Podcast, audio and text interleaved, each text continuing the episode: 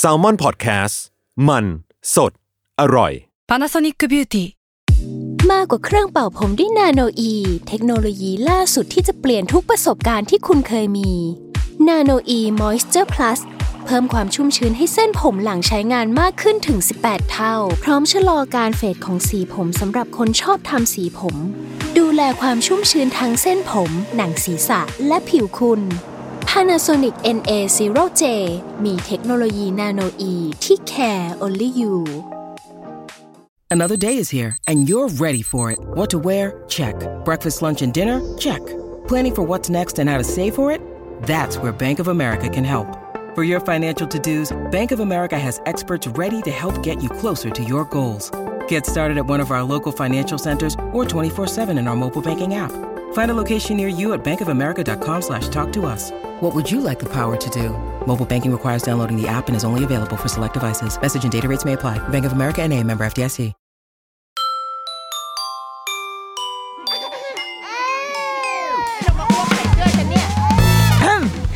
เดอะรุกี้มัมคุณแม่มือสมัครเลี้ยงกับนิดนก วัสดีค่ะ The Rookie Mom คุณแม่มือสมัครเลี้ยงกับนิดนกค่ะ เมื่อเร็วๆนี้ก็ได้รับบท คุณแม่มือสมัครเลี้ยงคุณแม่มือใหม่ไปออกไปออกงานไปร่วมงานเสวนาอันหนึ่งค่ะ ที่ TK Park ร่วมกับ PlanToys เขาจัดงานชื่อว่า Play Matters เรื่องเล่นเรื่องใหญ่ ที่คอนเซปต์ของงานเนี่ยเขาก็ พยายามจะเล่าให้ฟังว่าการเล่นเนี่ยสำคัญต่อทุกช่วงวัยแล้วจะเล่นอย่างไรให้ได้มากกว่าความสนุกเออเป็นแบบเป็นธีมที่เน้นเรื่องเรื่องการเล่น คิดว่าหลายบ้านอาจจะได้มีโอกาสไปเนาะเพราะว่าในงานมีหลายเอลิเมนต์เนาะมีมุมที่เป็นโซนเล่น forest of play ที่ปกติมันจะอยู่ที่แปลนทอยตรงสาทรใช่ไหมคะ แต่ว่าครั้งนี้เขาก็ ยกเอาส่วนหนึ่งของเครื่องเล่นเหล่านั้นอะมาไว้ที่ TK Park มันก็ทำให้เข้าถึงได้ง่ายขึ้นเนาะ TK Park มันก็แบบใจกลางเมืองใช่ไหมอยู่ใน Central World อ่าใครๆก็เข้าได้ มีพวกเวิร์กชงเวิร์กช็อปอะไรเงี้ย ส่วน part ที่เราเข้าไปได้เข้าไปมีส่วนร่วมไปร่วมเสวนาค่ะ ก็จะเป็น part ของการพูดคุยเป็นวงเสวนาการ talk เป็น talk สุดท้ายเลยของงานเขาเป็นแบบ เป็นวันวันปิดงานของเขาเลยเนาะซึ่งจริง ๆ งานทอก็มีหลายหัวข้อค่ะ เราได้ไปฟังวันแรก วันแรกสุดเปิดงาน ก็ชื่อทอก็คือ Play Matters วันแรกเลยก็จะเป็นพูดเรื่อง Play Matters เรื่องเล่นเรื่องใหญ่ แต่ว่าตั้งใจฟังบ้างไหมก็ตั้งใจฟังประมาณนึงเพราะว่าอะไรล่ะไปเดินช้อปปิ้งก็คืออาจจะไปได้ไปฟังวันแรกแล้วก็ อีกหนึ่งหัวข้อก็มีการพูดถึงเรื่องการอ่าน การอ่านเล่น การอ่านมันจะกลายเป็นเรื่องเล่น เป็นเรื่องสนุกได้อย่างไร ส่วนหัวข้อที่เราไปพูดคุยด้วยไปร่วมวงพูดคุยไปรับบทคุณแม่ตาใสผู้ไม่รู้เรื่องรู้ราวอะไรอย่างเงี้ยแล้วแล้วเราคิดว่ามันดีนะและได้เราได้รับประโยชน์ได้รับหลาย ๆ แง่มุมที่เราคิดว่า เออเราอยากเอามาเล่าต่อในรายการของเราเนี่ยค่ะ ให้คนที่อาจจะวันนั้นไม่ได้ฟังไม่ได้ดูไลฟ์ขี้เกียจไปดูย้อนหลังหรืออะไรก็ตามแต่นะก็เราช็อตโน้ตมาให้ วงที่เราไปคุยเนี่ย ชื่อหัวข้อของมันก็คือ playful learning ชวนกันเล่นเรียน ฉันคือใคร ฉันฉันไปอยู่ในวงในจุดจุดนั้นได้ยังไง ก็ตัวอะไรอะ synopsis นะของคำอธิบายอะคำอธิบายของทอล์กเนี้ยก็คือเขาจะบอกว่า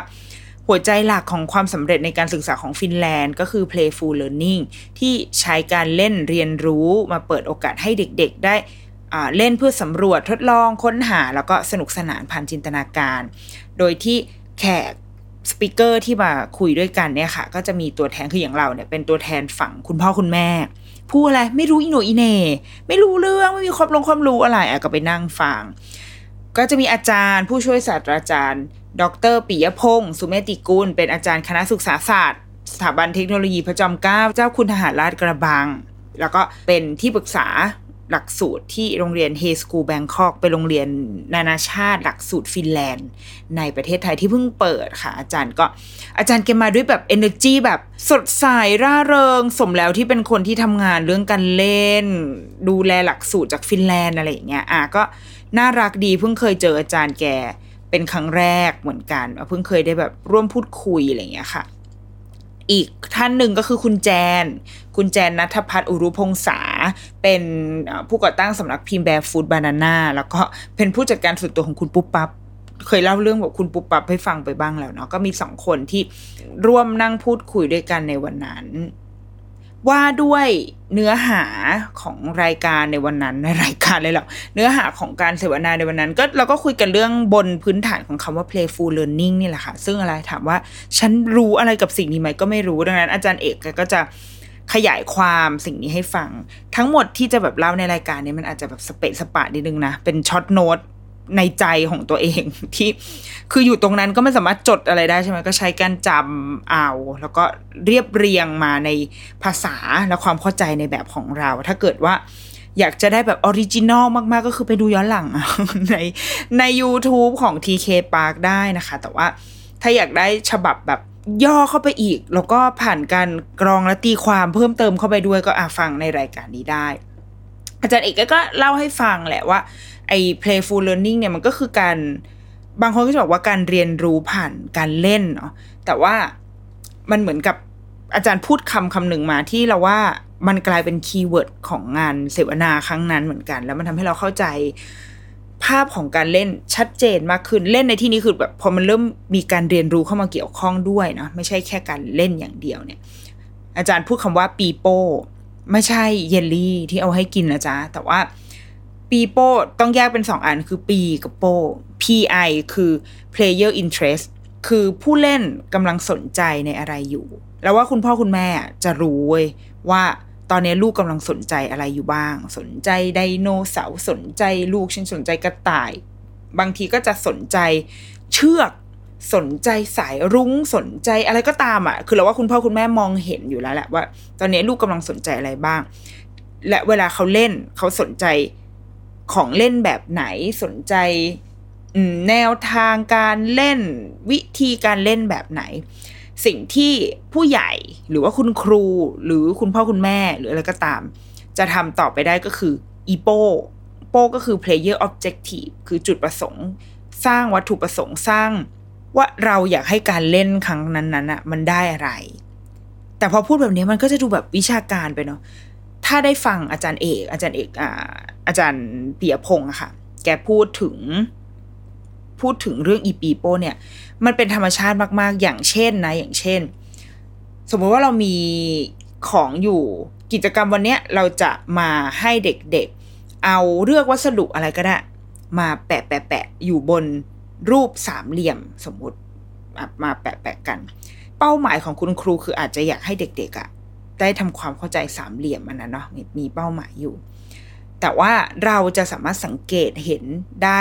จากงานของเด็กๆ ถ้าถ้าการเรียนการสอนในวันนั้น หรือว่าคุณครูหรือว่าสถานที่แห่งนั้นอะมีความเข้าใจมากพอคือไม่ได้แบบ ไม่ได้เอาทำเสร็จแล้วจบ แล้วก็เป็นแบบที่เราเคยเรียนเรียนกันมาเนาะแต่ว่าถ้ามันเป็นคุณครูที่เข้าใจในการออกแบบการเรียนการสอนจริง ๆ เนี่ย สมมติว่าเด็กคนหนึ่งเอา สีมาระบาย มาระบายในอีสีเหลี่ยมสามเหลี่ยมอะไรเนี่ย คุณครูอาจจะจะสังเกตว่าอ๋อตอนเนี้ยเขาสนใจเรื่องสีสนใจเราอาจจะสังเกตเห็นการไล่เรียงสีการใช้สี การถ้าสมมติเด็กชอบสายรุ้งอะเขาอาจจะระบายเป็นสีรุ้งอะโอเค ตอนนี้เด็กคนนี้ player คนเนี้ยกำลังสนใจเรื่องสี ในขณะที่เด็กอีกคนนึงอาจจะเอา กระดาษหรือกระตามาเรียงเรียงบน e สามเหลี่ยมอันเนี้ย แต่ว่ามันใหญ่ขึ้นใหญ่ขึ้นใหญ่ขึ้นใหญ่ขึ้นไปเรื่อย ๆ เป็นแถวของสิ่งของที่มีขนาดใหญ่ขึ้น แล้วก็อาจจะสังเกตได้ว่าเฮ้ยตอนนี้เขากำลังสนใจเรื่องเรื่องการเรียงลำดับขนาดไซส์ซึ่งมันซึ่งมันคือส่วนหนึ่งของคณิตศาสตร์เป็นต้น เมื่อเรามองเห็นแล้วว่า ตอนนี้เด็กๆมีความสนใจในเรื่องอะไรอะค่ะ มันจะทำให้เราบางที objective ตอนแรกเราอยากให้เขารู้เรื่องสามเหลี่ยมเนาะแต่ว่าพอมันไปเราจะมองเห็น interest ของเขาททีนี้ที่เหลือก็คือหน้าที่ของผู้ใหญ่ที่จะเอาไปต่อยอดว่า เอ๊ะ แล้วเราจะเราจะทำงานกับสิ่งนี้ยังไงต่อ มีอะไรที่เขาควรจะต้องรู้ และเราจะเข้าไปในช่องทางไหน เข้าไปในทางอินเทรสของเขาแบบไหนยังไงให้แนบเนียนที่สุดอะไรเงี้ย มันคือการใช้ปีโป้ใน ในห้องเรียนในในบ้าน แต่เราก็รู้สึกว่าในบ้านอะไม่ต้องขนาดนั้นก็ได้นะ คือพ่อแม่อะเราเป็นพ่อแม่แก เราก็คือจะประกอบสัมมาอาชีพต่าง ๆ มากมาย เราคิดว่าสำหรับพ่อแม่ยังไม่ถึงขั้นที่จะต้องไปโอ้ยจะต้องสร้างจุดประสงค์ในการเรียนรู้ครั้งนั้น ครั้งนั้นให้ลูก อืม เราทำได้ทำได้ แต่อาจจะไม่ใช่หน้าที่หลักของเราแล้วคิดว่าแบบนั้นเนาะแล้วก็ มันก็ไปพ้องกับคำถามหนึ่งที่ทางพิธีกรถามมา ซึ่งก็เป็นคำถามที่ถามเราเนี่ยแหละเพราะเราคือตัวแทนพ่อแม่ใช่ไหมเป็นตัวแทนหมู่บ้าน คือพี่เราก็ถามว่า อยากให้ลูกได้เล่น หรือว่าอยากให้ลูกได้เรียนรู้มากกว่ากันเราก็เลยแชร์ไปว่า เราเราก็ไม่รู้อะ คือเรา ไม่รู้โว้ยถามแบบนี้ แต่ว่าเราก็คือคนหนึ่งที่เหมือนกับคุณพ่อคุณแม่ที่ฟังฟังกันอยู่เนี่ยแหละ ที่เราโตมาโต มีลูกอะเรามีลูกในยุคที่เราถูกพูดเรื่องการเล่นกันอย่างแบบมันแมสมากอะ นึกภาพตอนเราเด็กๆ พ่อแม่เราไม่ได้ถูก educate มาว่าให้ปล่อยให้ลูกเล่นอะ หรือถ้าให้เล่นก็คือก็ก็เล่น เพราะว่าเราเด็กทุกคนมันเกิดมาพร้อมคำว่าเล่นที่แบบแปะมาอยู่บนหน้าใช่ไหมแต่ว่ายุคเราอะ มันมันมันเป็นยุคเร่งเรียนอะเป็นยุคที่แบบเฮ้ย เด็กอนุบาลจะต้องมีสกิลเหล่านี้ต้องท่องหนึ่งสองสามสี่อะไรเงี้ยได้ ยิ่งทำได้เท่ากับยิ่งฉลาด ดังนั้นมันก็จะเบนไปในเส้นทางนะเนาะเราโตมาแบบนั้นอะเราโตมาแบบที่อ้าวต้องเขียนได้อ่านออกแล้วอยู่อนุบาลสามอ่านออกคล่องปรือนี่แต่ว่าพอสังคมมันเปลี่ยนไปเรื่อยๆ ความเชื่อ ความชุดความรู้ใหม่ๆออบทพิสูจน์อะไรหลายอย่าง มันทำให้ตอนนี้นะตอนนี้ พ่อแม่ทุกคน ถูกถูกบอกมาจากทุกช่องทางเลยว่า เด็กๆควรได้โอกาสในการเล่นก่อน แล้วเดี๋ยวมันจะพัฒนาไปเป็นอะไรก็ตามแต่นะบางคนก็บอกว่าเล่นแล้วเดี๋ยวต้องเรียนรู้ด้วยนะเป็นโรงเรียนที่เรียนรู้ผ่านการเล่นอะไรก็ตามอันนั้นมันก็เป็นเรื่องที่สืบเนื่องมาจากเราเริ่มมองเห็นแล้วว่าความสำคัญของการเล่นในเด็ก มันมีอยู่จริง ๆ มันมันคือหน้าที่ของเขาจริง ๆ มันคือสิ่งที่ เขาควรจะได้รับจริง ๆ เราก็คือคุณแม่ที่เสพคอนเทนต์แบบนั้นมาเนี่ยแหละ ดังนั้นเราก็ก็อยากให้เขาเล่น อยากจะใช้เวลาให้เขามีเวลาได้ได้เล่นได้ ได้ทำอะไรที่เขาอยากทำอะมากที่สุด แต่เราก็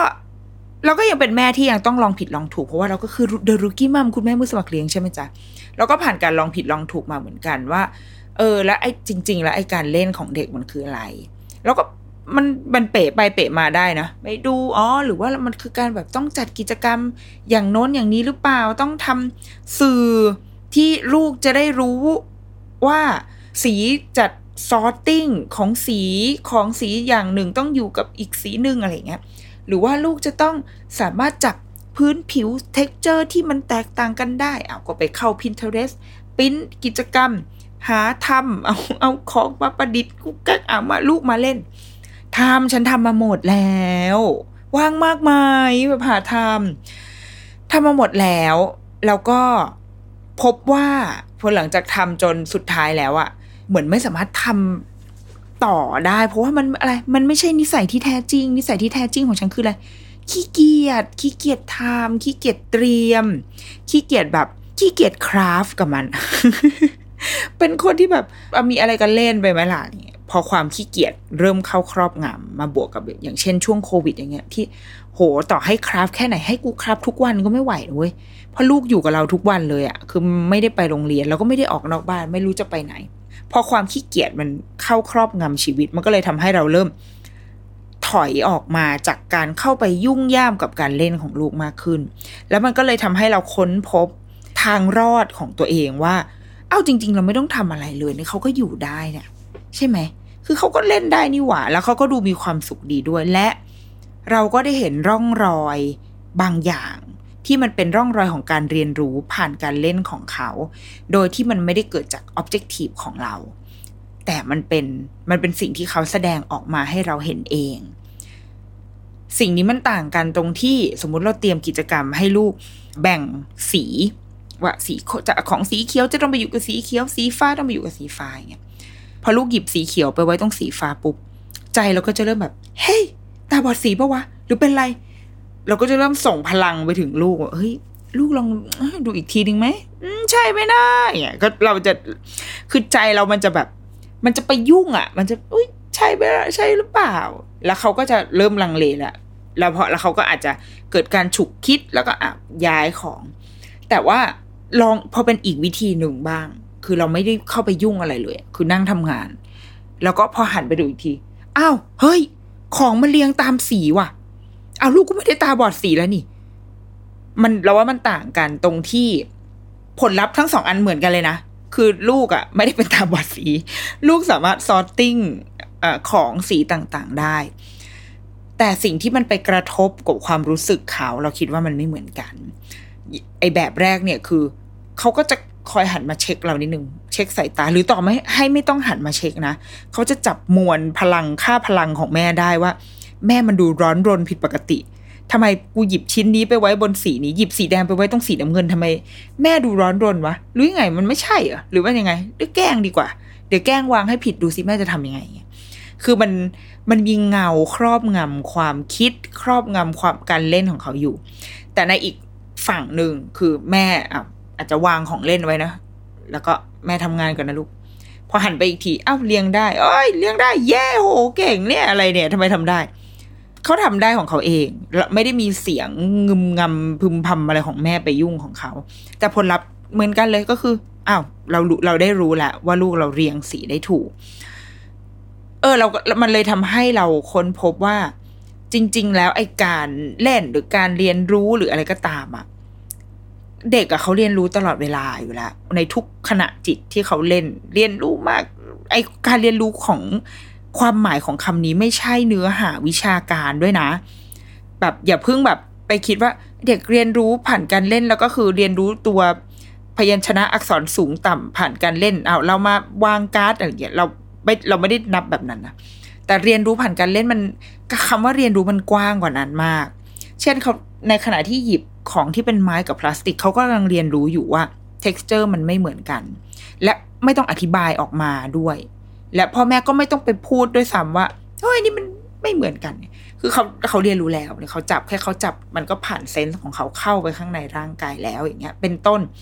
แล้วว่าไอ้คำว่าการเรียนรู้ผ่านการเล่นสำหรับเรานะ คือเราก็ไม่แน่ใจด้วยว่านิยามของมันจริง ๆ คืออะไร แต่นิยามสำหรับเรามันคือแบบนี้ มันคือการการรู้เสียงดังเสียงเบา การรู้ว่าทำแบบนี้แล้วจะเกิดผลอะไร มันไม่ใช่แค่เรียนรู้เป้าหมายบางอย่างแบบที่ผู้ใหญ่ตั้งใจเอาไว้ ว่าสองคูณสองเอา การ์ดมาเอาไอ้ตัวกระตุกกระตุนตุ๊กตาอะไรมา แล้วเนี่ยลูกกำลังเรียนรู้แล้วเราไม่คิดว่าแบบนั้น เขารู้เยอะกว่านั้นด้วยซ้ำสิ่งที่เราตั้งใจจะให้เขารู้จักการคูณเขาอาจจะรู้ก็ได้ แต่มันมีอีกมากกว่านั้นอีกที่เขากำลังเรียนรู้อยู่ แต่กลายเป็นผู้ใหญ่เองที่มองไม่เห็นดังนั้นเราว่า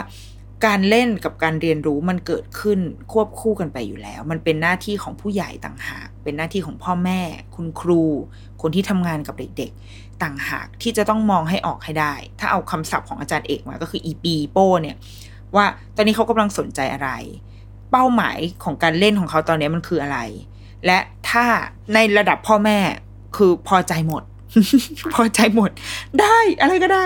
แต่โอเค ถ้าเป็นในระดับคนที่ทำการศึกษาคนที่เป็นคุณครู เขาอาจจะมีความคาดหวังมีเช็คลิสต์ อยู่ เช่นอะเด็กจะควรจะต้องรู้เหล่านี้ในในพัฒนาการในวัยนี้ของเขา เราจะเติมให้เขายังไงอะเราก็ค่อยเข้าไปหาช่องทางในการทำดังนั้นมันจึงเป็นมันควรจะต้องเป็นผู้ใหญ่ที่ต้องรู้บทบาทหน้าที่ของตัวเอง ไม่ต้องไปยุ่งอะไรกับเด็กเลยไอ้ไอ้คำว่าการเล่นเพราะเด็กคือนักเล่นอยู่แล้วมีคำอีกคำหนึ่งที่คุณแจน คุณแจนแห่งแบร์ฟูดบานานาก็พูดเว้ยบอกว่า การเล่นน่ะ มันไม่ใช่อีกกิจกรรมหนึ่ง คือเขาบอกว่า มันจะมีคำยอดฮิต คือคำว่า เดี๋ยววันนี้จะพาลูกไปเล่น ที่ซึ่งเราชาวพ่อแม่คือ เดี๋ยวเราก็จะจองที่เล่นนู้นนี้ใช่ไหมเพื่อบอกว่าพาเพื่อจะพาลูกไปเล่น เรามองว่าการเล่นมันคือหนึ่งอีกหนึ่งกิจกรรมที่เราต้อง create มันขึ้นมา เรามองว่ามันคือสถานที่ที่เราจะต้องพาไป ถ้าจะพาไปเล่นก็คือไปสนามเด็กเล่นไป playground ในร่ม playground indoor outdoor พาไปพิพิธภัณฑ์อะไรเงี้ย เราจะมองว่าเหล่านี้มันคือที่ที่เราจะพาลูกไปเล่น ถ้าวันไหนที่ลูกอยู่บ้านอะ่ะ ก็คือโอ้เบื่อลูกจะเบื่อหรือเปล่าว่าไม่ได้ไปเล่นเลย แต่จริง ๆ แล้วการเล่นมันคือ state of mind มันคือ ดังนั้นมันจะเกิดขึ้นที่ไหนเมื่อไหร่อย่างไรก็ได้ เมื่อไหร่ก็ตามที่เรารู้สึกสนุกกับสิ่งสิ่งนั้น รู้สึกท้าทาย รู้สึกว่า เฮ้ย อันนี้มันดีว่ะ ต่อให้เป็นบ้านอยู่ในวัดมันก็มีการเล่นได้อะปรากฏกูเป็นมารศาสนาไปอีก แต่เขาอาจจะสนุกกับการเข้าไปในวัดก็ได้ การนั่งมองเราตอนเด็กๆเราชอบชอบกิจกรรมการกรวดน้ำมากรู้สึกว่า มันเป็นพิธีกรรมที่ที่สนุกอะ่ะแบบมีเครื่องกวดน้ำในระหว่างกวดก็คือเราต้องมีการอะไร ต่อกันต่อระบบอนุกรม เอาแขนแตะแตะแตะแตะแตะกันไปอย่างเงี้ยรับบุญ แล้วเราก็จะคอยเช็คว่ามีใครที่ขาดไปหรือเปล่า คือบุญไม่ถึงหรือเปล่า มือไม่มือไม่แตะโดนเนี่ยแต่ก็จะบอกใครไม่ได้นะก็คือนั่งมองเองแล้วก็อ้าว พี่คุณป้าคนนี้อดได้บุญอะเพราะว่ามือแตะไม่มันไม่ทัช มันมีรางรถไฟมันขาดไปนิดนึง ก็เลยทำให้อ้าว อดได้บุญอย่างเงี้ย เป็นต้น คือมันมันก็สนุกได้อยู่ในวัดใช่ไหมแล้วก็มีการเอา เอาน้ำต้องไปเทรดต้นไม้อีก ดังนั้นการเล่น มันคือมันคือมันไม่ใช่การครีเอทกิจกรรม แต่มันคือความรู้สึกที่เกิดขึ้นในระหว่างที่ทำกิจกรรมนั้นๆ ซึ่ง มันจึงไม่จำเป็นที่จะเป็นต้องเป็นเด็กแล้วแต่มันคือเรื่องของทุกคนจริง ๆ ถ้าเรากำลังรู้สึกว่าเฮ้ยเราเราสนุกกับสิ่งนี้ เหมือนเวลาเราทำงานอะงานที่เราชอบอะเราก็จะทำมันได้เรื่อยๆถูกไหมเราก็จะเฮ้ยโอ้โอเค รู้สึกอยากจะเติมไอ้นี่เข้าไปอยากจะ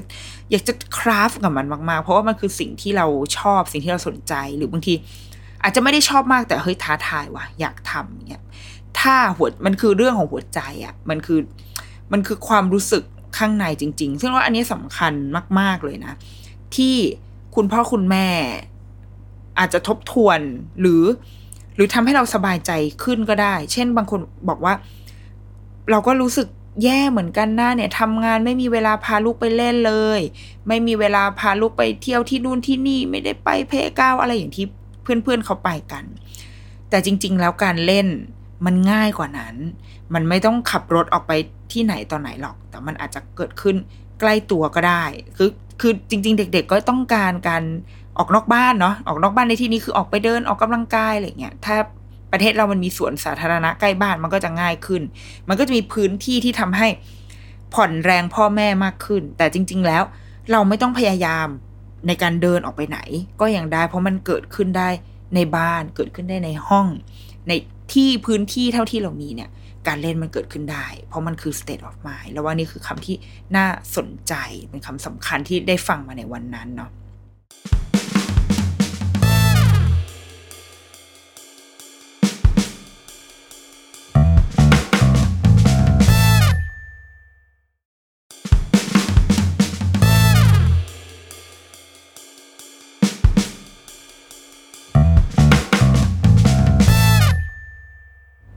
รื่องหนึ่งคือคำว่า lifelong learner lifelong learning เป็นคำที่อาจารย์เอกแกพูดขึ้นมา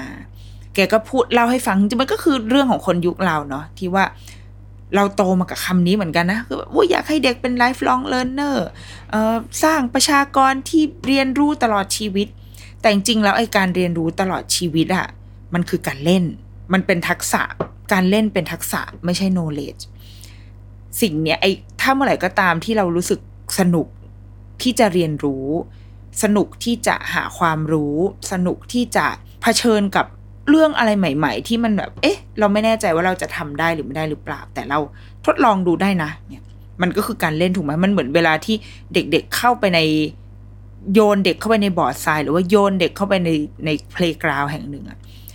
เขาจะมองก่อน เขาจะประเมินก่อน เขาจะเอาตัวเองเข้าไปทดลอง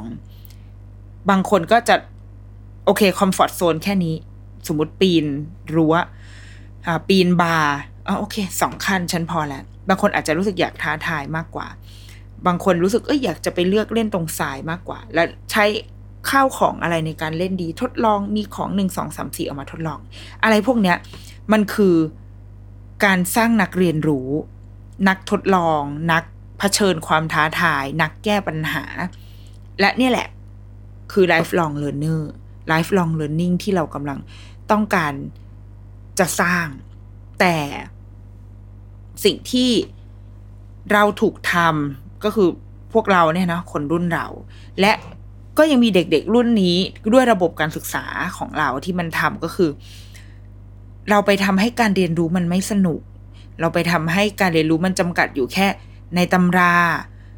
แบบนี้ต้องตอบแบบนี้เท่านั้น สีต้องระบายแบบนี้เท่านั้น ถ้าวาดไม่ได้เป็นแบบนี้มันจะมันไม่สวยมันจะไม่มันจะไม่ดีต้องแก้ใหม่ ต้องลบใหม่ ต้องทำใหม่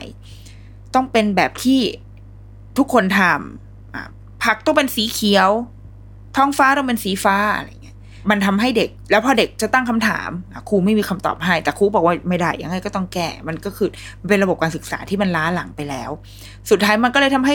เด็กไม่โอเค กับการเรียนรู้ เพราะไม่สนุกกับมัน ไม่รู้สึกว่าการเรียนรู้ การเล่น มันจะสนุกตรงไหนตรงไหนเลยในเมื่อผู้ใหญ่มาครอบงำเขาไปหมดเหมือนอย่างเมื่อกี้สมมติเด็กจะเรียงสี ผู้ใหญ่ก็จะบอกว่าไม่ได้ต้องเป็นแบบนี้ อันนี้ต้องอยู่กับอันนี้อยากจะแคตตากรีสิ่งไหนก็จะต้องให้เป็นแบบนั้น เราเห็นในใน Facebook บ่อยมากๆ พวกกันบ้านเด็กเนาะที่แบบว่าข้อใดไม่เข้าพวก ข้อเนี่ยหนึ่งสองสามสี่ใครเป็นหัวหน้าครอบครัว เด็กไปกาแม่ครูบอกว่าผิด เอ้าแต่บ้านเขาแม่เป็นหัวหน้าครอบครัวจะให้ทำไง อะไรแบบเนี้ย อะไรเหล่านี้ที่มันทำให้เด็กรู้สึกไม่สนุกกับการเรียนรู้ไม่สนุกกับการเล่น แล้วมันก็ทำให้เขาไม่ได้อยากจะเป็น lifelong learner เพราะว่าก็จะเรียนรู้ตลอดชีวิตไปทำไมเนี่ยเมื่อการเรียนรู้มันไม่สนุก แต่ว่าโชคดีเดชบุญที่โอเคเด็กในยุคเนี้ยรุ่นลูกๆพวกเราเนี่ย เริ่มได้รับโอกาสมากขึ้นในการเล่น ในเสวนาครั้งแรกเราได้ไปฟังครูก้า อาจารย์กรองทอง พูดอันหนึ่งบอกว่า คือจริงๆทุกคนอะเราโตเราเกิดมาเราเล่นเป็นอยู่แล้ว เด็กๆเกิดมาตอนแรกเขาก็ทดลองกับมือกับไม้ขยับมือขยดิดขยับตัวไปมามี cause and effect play อยู่ตลอดเวลาอยู่แล้ว ทุกคนอะเล่นได้ จะเริ่มเล่นเมื่อไหร่ก็ได้หมด แต่มันจะดีกว่าถ้าเขาได้เล่นตั้งแต่ day one แล้วแบบพัฒนา skill การเล่นของตัวเอง skill การเล่นคืออะไร การเนี่ยการแก้ปัญหาการไม่ย่อท้อการแบบเฮ้ยทดลองหน่อยนะเอาลองเพิ่มมันไปอีกนิดนึง ความรู้สึกสนุกเป็นคนที่สนุกกับสิ่งที่อยู่ตรงหน้าได้ และมองหาโอกาสมองหาความเป็นไปได้จากสิ่งต่างๆ ได้ได้ดีอะมันเหมือนเป็นการ exercise ทักษะอะไรเหล่านี้ซึ่ง มันรื้อฟื้นได้นะสมมุติว่าเด็กไม่เคยได้เล่นมาเลย แต่เพิ่งมาเจอว่าอ้าวเดี๋ยวเรามาช่วยให้น้องเล่นเป็นหน่อยละกันตอนอายุสิบขวบ เอามันทำได้ แต่มันไม่ดีเท่าเด็กที่ได้รับโอกาสในการเล่นตั้งแต่เดวัน และนั่นคือนั่นคือสิ่งที่เราอยากจะมันคือโอกาส เราทุกคนเล่นเป็น แต่ในตลอดเส้นทางการเติบโตของเราเราไม่เคยได้รับโอกาส ให้ได้เล่นอย่างมากเพียงพอ ดังนั้นยิ่งเราให้โอกาสเด็กได้เล่นเร็วมากเท่าไหร่ มันก็จะดีกับตัวเขามากเท่านั้น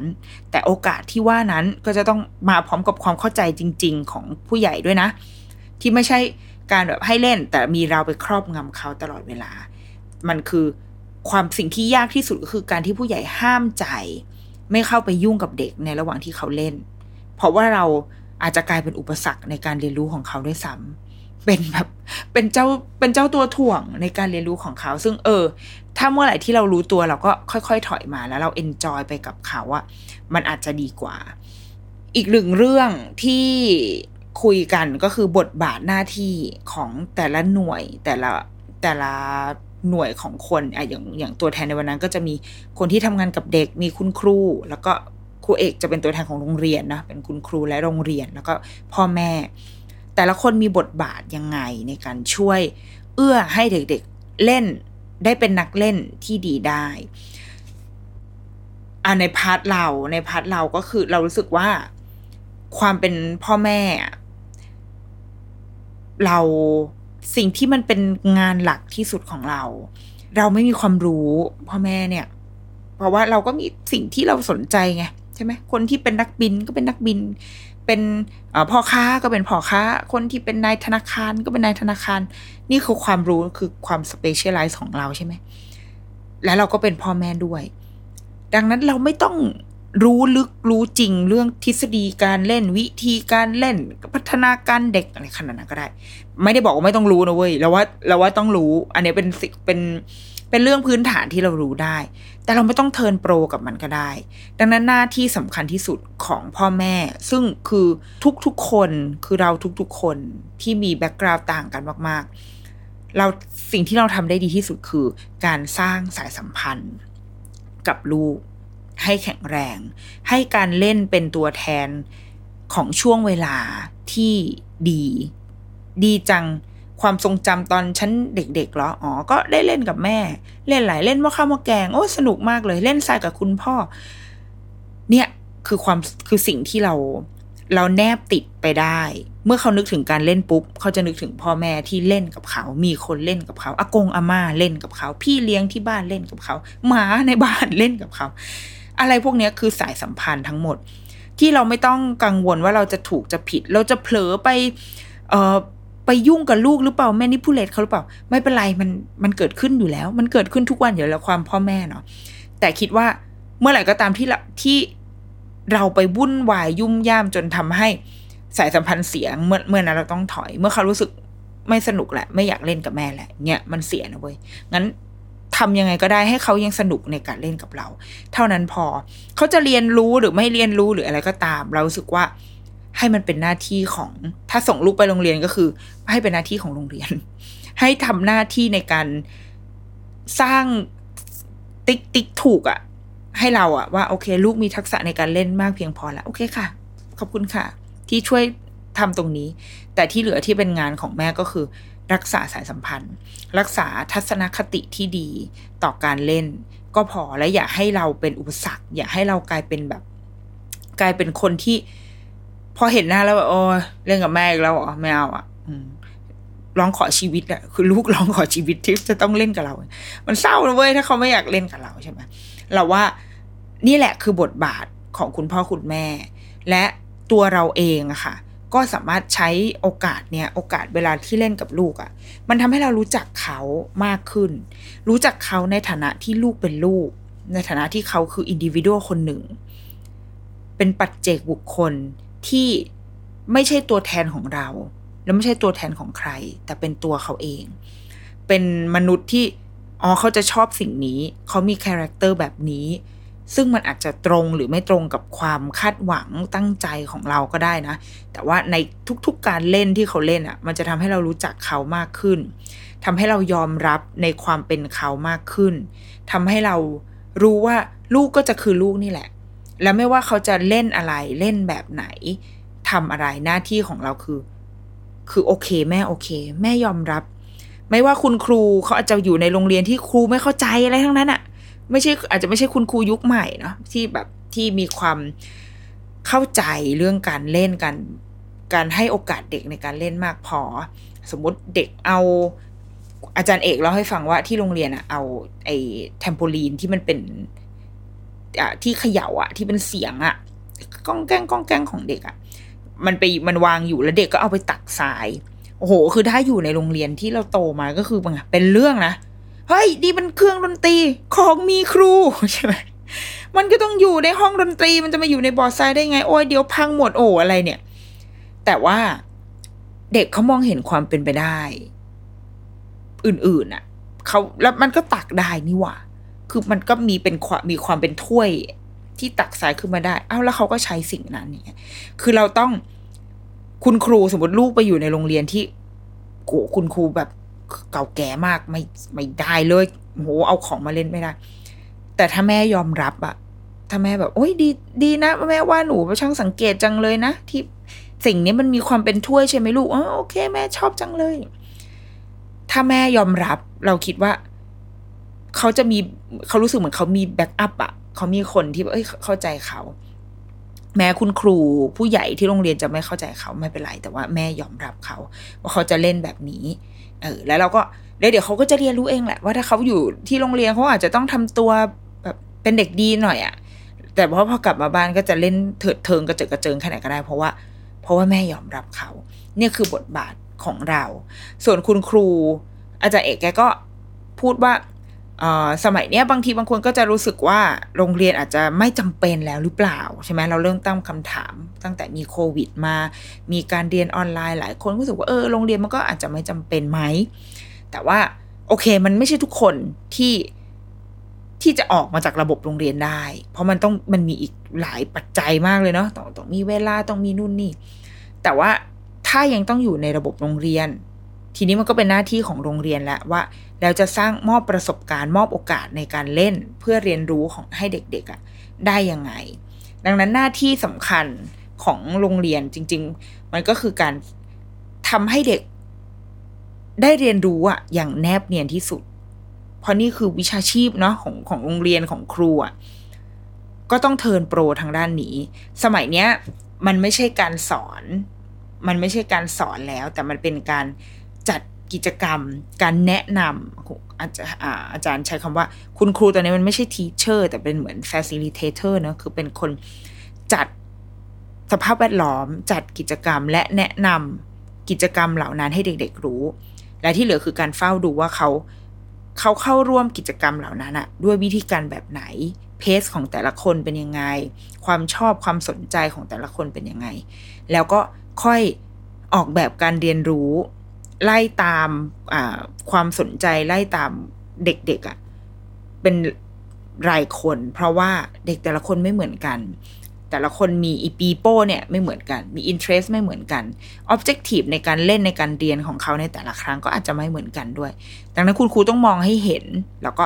เช็คมันให้ได้ สมมติครั้งนี้ออบเจกตีฟคนนี้ได้ออบเจกตีฟ A ออบเจกตีฟ B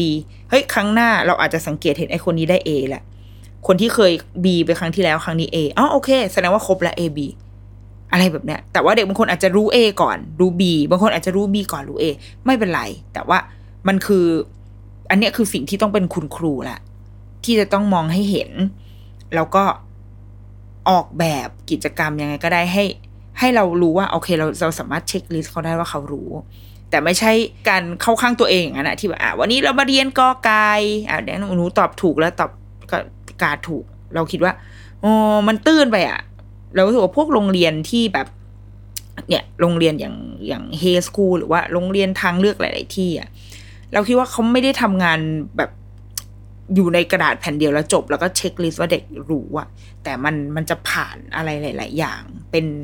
เป็นการออกแบบจริง ๆ เหมือนเขียนบทละครมาเป็นหนึ่งเรื่อง แต่ว่าพอจบปุ๊บก็คือผู้ชมจะได้รับอรรถรสในในหลายอย่าง ในในได้รับอรรถรสและได้รับ key message ที่คนเขียนบทต้องการให้รู้อะได้ แต่ไม่ใช่การเดินมาบอกว่าโอเค วันนี้ฉันจะมาเล่าเรื่องนี้ให้เธอฟัง แล้วก็โอเค เธอรู้แล้วนะ แต่มันมีศิลปะของการเล่าเรื่อง มีศิลปะของการการนำพาไปทำความรู้จักกับสิ่งนั้นสิ่งนี้ซึ่งเราคิดว่ามันยาก มันท้าทายสำหรับคนที่เป็นครู คนที่เป็นนักการศึกษามาก ๆ แต่ว่ามันก็ คือวิชาชีพไงใช่ไหมแบบเราทำงานเราก็เพื่อเทิร์นโปรเพื่อให้เราแบบมันทำเดิมแบบเดิมๆมันก็อาจจะเบื่อเบื่อใช่ไหมแต่ว่านี่แหละพอมันเป็นความท้าทายของวิชาชีพปุ๊บอะมันก็เป็นเรื่องน่าสนุก ถ้าเราเป็นคุณครูเราก็คงอาจจะอยากทำอะไรแบบนั้นนะมันน่าจะสนุกดีดีกว่าแบบมีแบบ worksheet วันละหนึ่งแผ่นโยนโยนไปให้เด็กรู้อะแต่มันมันก็ง่ายดีอะแล้วฉันไปบ่นอะไรเขาเนี่ย ทีนี้สุดท้าย คำถามสุดท้ายของทางพิธีกรก็บอกว่า แล้วในมุมของผู้ใหญ่ล่ะ การเล่นมันยังต้องสำคัญไหม ซึ่งการตอบมันก็คือทุกคนก็ต้องตอบว่าสำคัญอยู่แล้ว ใช่ปะเราอะส่วนตัวเราเราคิดว่า เรารู้สึกว่าถ้าเราได้โอกาสในการเรียนรู้อย่างสนุก ผ่านการเล่นผ่านการได้ทดลองโดยไม่มีการตัดสิน ไม่มีการกรอบเอาไว้ว่ามันจะต้องเป็น เป็นไปตามนี้เท่ากับดีอะไม่มีเกรด A B C มาตัดเกรดความสนุกหรือความอยากทดลองของเรา เราว่าเราอาจจะอาจจะทำอะไรได้ดีกว่านี้ ก็ได้ก็เป็นไปได้ ในหลาย ๆ ศาสตร์อะมันจำเป็นที่จะต้องเป๊ะเนาะอ่าอย่างวิทยาศาสตร์มันมีมันมีข้อเท็จจริงของมันอยู่เราเข้าใจได้นะแต่บางอย่างมันไม่ต้องตัดเกรดก็ได้อะอย่างเช่นแบบวิชาศิลปะหรือว่า วิชา หรือจริงๆในในวิทยาศาสตร์บางอย่าง คณิตศาสตร์บางอย่าง เราเคยเห็นเด็กๆไปโรงเรียนทางเลือกเขาทำโจทย์ข้อหนึ่ง คุณครูบอกว่าให้หาวิธีการหาคำตอบอะมาสามอย่าง มาสามแบบ และเด็กๆก็ทำมาสามสี่แบบห้าแบบอะไรกันมากไปกว่านั้นได้อีก เพราะว่าเพื่อให้ได้ผลลัพธ์อันเนี้ยด้วยโจทย์อันเนี้ย มันมีหนทางไปตั้งมากมายอะ แต่ตอนเราคนรุ่นเราถูกเทรนมาให้ต้องเป็นแบบนี้ต้องขีดเส้นใต้ตรงนี้สองเส้น เขียน A N S อะไรอย่างเงี้ยคือเป็นแบบ ทุกอย่างมันมีฟอร์มไปหมด แล้วก็ต้องทำโดยวิธีนี้เท่านั้น เออ ซึ่งเราก็เราก็ไม่รู้เหมือนกันนะว่า ถ้าในระดับเลขแบบง่ายๆอะเด็กประถมอะเออมันหาวิธีการอื่น ๆก็ได้ แต่พอเราโตไปเราขอพลิกแพลงหน่อย มีทางลัดนิดหน่อย คุณครูจะเริ่มแบบ อะครั้งเนี้ยมันได้ แต่ถ้าเราครั้งหน้ามันอาจจะไม่ได้ก็ได้นะ มันซึ่งเราก็เออรู้รู้แล้ว แต่ว่าก็สำหรับครั้งนี้ก็ใช้ทางลัดไง คือเรารู้ทฤษฎีแล้วเราเข้าใจแล้ว แต่ว่า ถ้าเรามองเห็นทางลัดมัน มันดูน่าจะเป็นเรื่องที่น่าชื่นชมหรือเปล่าแต่ว่าเราก็จะมักจะถูกครูเอ็ดเอาไว้ก่อนว่าไม่ได้เราจะมาใช้ทางลัดไม่ได้ เราจะต้องไปตามเส้นทางเหล่านี้ทางที่เออควรจะเป็น มันก็เลยทำให้เราแบบโตมาแบบห่อเหี่ยวกับ การหาการคิดอะไรใหม่ ๆ การพยายามท้าทายกับโจทย์กับสิ่งที่อยู่ตรงหน้า แต่ว่า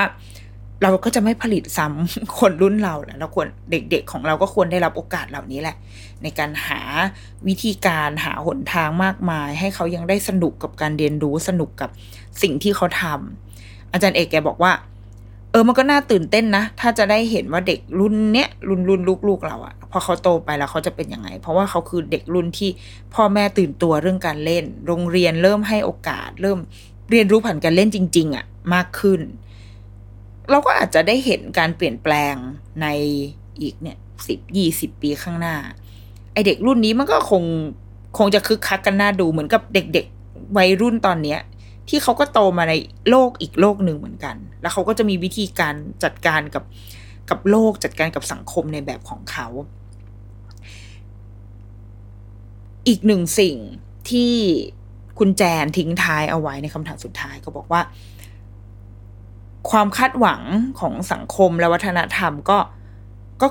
เกี่ยวข้องกับมีผลมีผลทำให้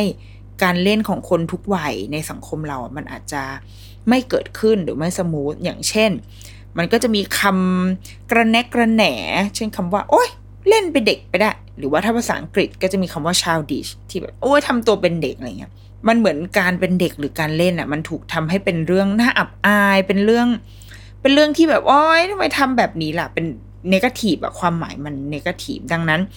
เราต้องก้าวข้ามไอ้คำเหล่าเนี้ยไปให้ได้ คือเราเออเราเราพอมาคิดดูประเด็นนี้ก็น่าสนใจเนาะคือถ้าแบบถ้าทำตัวงี่เง่าอะพูดไม่ฟัง ก็ก็คือทำตัวงี่เง่าแล้วพูดไม่ฟัง แต่ไม่ได้บอกว่าเป็นเด็กไปได้ เออเพิ่งมานึกถึงมุมนี้เหมือนกันเนาะก็คือจะด่าใครก็คือก็ด่าที่พฤติกรรมอะแต่ไม่ต้องบอกว่าทำตัวเป็นเด็กไปได้อะก็ก็ด่าตรงๆไปเลยเพราะว่าทำตัวเป็นเด็กไปได้คืออะไรคืออสูงร้อยยี่สิบหรือว่ากินนมเก่ง มันแบบมันกว้างมากอะมันมี character หลายอย่างของความเป็นเด็กที่ที่มันถูกเอามาอธิบายได้ แต่ว่า ถ้าจะเออ ถ้าจะรู้สึกว่าทำตัวไร้สาระพูดไม่ฟังก็บอกไปเลย เออไม่พูดไม่ฟังอะพูดไม่พูดไม่รู้เรื่อง ก็เราก็พูดแบบนั้นกับถ้าเราอยากด่าใครเราก็ด่าแบบนั้นได้ดีกว่า ดังนั้นเราถ้าเพื่อที่จะรักษาหัวใจของความเป็นนักเล่น โดยเฉพาะกับคุณพ่อคุณแม่เราว่า เรายิ่งต้องเป็นนักเล่นอะ คือต้องมีหัวใจที่สนุกสนานมากๆ ก็ต้องก้าวข้าม ไอ้ข้อความเหล่านี้ หาวิธีเล่นที่เรารู้สึกดีกับตัวเองที่มันเหมาะกับตัวเอง เพราะว่า การเล่นการผ่อนคลายเล่นเพื่อผ่อนคลายมันมีหลายวิธีมาก ๆ บางวันเราอาจจะอยากนั่งเล่นเงียบๆเล่นบอร์ดเกมเล่น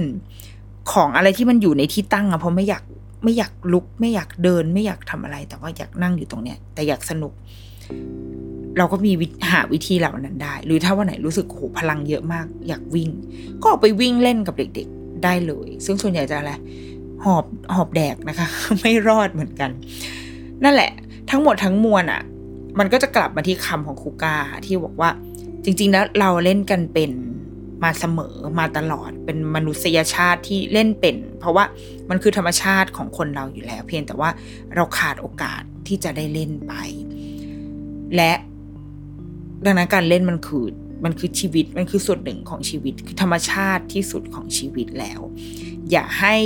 พยายามทำให้การเล่นกับการเรียนรู้อะ มันมันไปด้วยกันมันซิงกันไปอย่างแนบเนียน ดีกว่าที่จะเอาอะไรตั้ง เอาอะไรทำให้มันเป็นเรื่องใหญ่โตขึ้นมา แต่แค่มองให้เห็นว่าสุดท้ายแล้วในทุกๆการเล่นของเรา มันมีการเรียนรู้ และมันจะดีมากถ้าในทุกๆการเรียนรู้ของเรา เรามองมาด้วยสายตาที่ของนักนักเล่น สายตาที่ขี้เล่น เราจะได้คนที่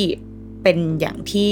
วิทยากรบอกก็คือเป็นไลฟ์ลองเรียนเนอร์จริง ๆ เห็นอะไรก็สนุกไปหมด เห็นอะไรก็น่าทำท้าทายไปหมด แล้วก็ในระหว่างที่ทำในระหว่างที่เล่นอยู่นั้น ก็ได้เรียนรู้ไปด้วยนั่นเอง โอ้นี่ก็คือว่าเป็นเลคเชอร์ที่ฉันแบบว่าจดมาให้นะคะ ถ้าเกิดว่า ได้ไปฟังไปร่วมไปอะไรมาอีกก็เดี๋ยวจะมาเล่าให้ฟังอีกอยู่เรื่อยๆเนาะจะได้อ่าไว้ฟังยามขับรถช่วงนี้กลับไปทำงานกันเลยใช่ไหมล่ะจ๊ะรักษาสุขภาพกันด้วยนะคะ The Rookie Mom สัปดาห์นี้สวัสดีค่ะ